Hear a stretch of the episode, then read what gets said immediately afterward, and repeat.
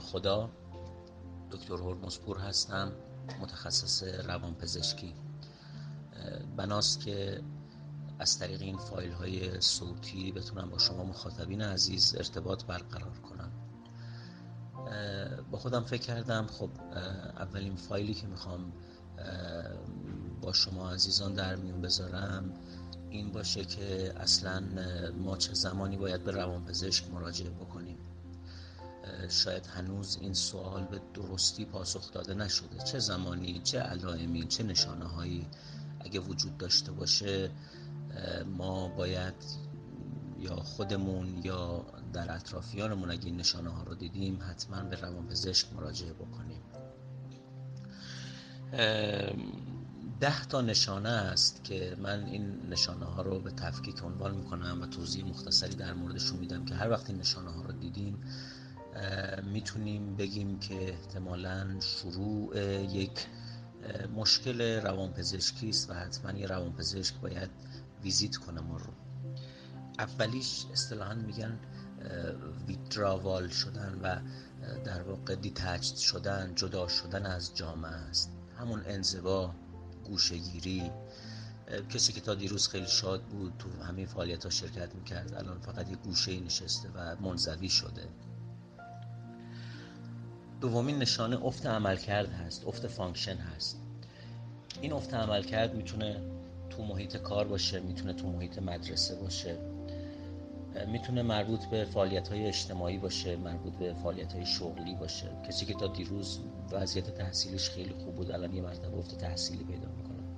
کسی که تا دیروز تو محیط کار عملکرد خیلی خوبی داشت هم ازش راضی بودن الان به سختی می‌تونه کارش رو انجام بده. حتی رسیدگی به خودش نظافت شخصی و کارهای شخصی خودش رو هم به سختی انجام میده. سومین نشانه اشکال در پروسه تفکر هست. مثلا تمرکز کم میشه. مثلا فرد احساس می‌کنه که مشکل حافظه پیدا کرده. مثلا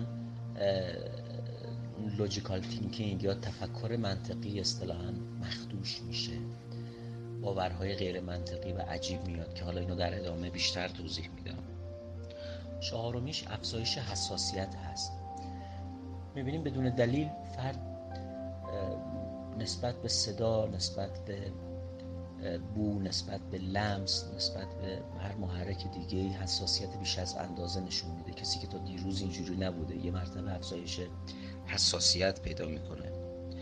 پنجمیش بیتفاوتیه آپات شدنه یعنی خبر خوب بشنوه براش مهم نیست خبر بد بشنوه براش مهم نیست. هیچ انگیزه ای نداره که توی کار جمعی شرکت بکنه. انگار هیچ احساسی انگار هیچ emotion ی در چهره این فرد دیده نمیشه بی تفاوتی. ششمیش اصطلاحا میگن disconnect شدنه. این disconnection یعنی اینکه فرد نسبت به خودش احساس غیر واقعی بودن می‌کنه.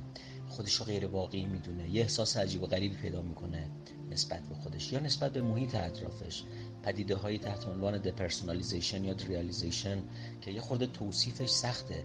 ولی نسبتا شایعه. مخصوصا depersonalization یا اون مسخ شخصیت. این که من کیم. برای چند لحظه آدم یه مرتبه ممکنه از خودش اینو بپرسه. من کیم؟ من کجا بودم؟ من از کجا اومدم؟ یه جور خودش برای خودش غیر واقعی میشه. هفتمین علامت تفکر غیر منطقیه باورهای عجیب و غریب باورهای خرافاتی بیش از اندازه شدیدی که رو عملکرد آدم اثر می‌ذاره. تفکرات جادویی عجیب و غریب تفکرات غیر منطقی در مورد دیگران در مورد قدرتمند بودن خود آدم. باورهایی مثل اینکه دیگران فکر منو دارن می‌خونن من می‌تونم فکر دیگران رو بخونم. تو محیط خونه جاسوس هست وسایل الکترونیکی کار گذاشتن دارن شنود می‌کنن یا حرفایی که به لحاظ محتوا و به لحاظ شکل نسبت به حرفهای سابق فرد تفاوت داره. هشتمین موردش رفتارهای عجیب و غریبه. یعنی طرف یه سری کارهایی انجام میده که همه اعضای خانواده و دوستان و آشنایان تعجب می‌کنن.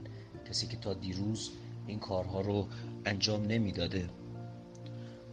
نهمین علامت بدبینیه. یعنی فرد بدون دلیل بدون دلیل و سند مشخص نسبت به دیگران بدبین میشه. سوء زن پیدا می‌کنه تو محیط کارش تو محیط خانواده. و دهمین علامت تغییر خلقه. می‌بینین طرف یه مرتبه زود عصبانی میشه. طرف یه مرتبه کسی که تا دیروز آدم شادی بوده الان خیلی گریه می‌کنه همش احساس غمگینی می‌کنه. یا خیلی مضطربه. شما میبینیش یه چهره در هم تنیده ای داره. ناراحت نگران.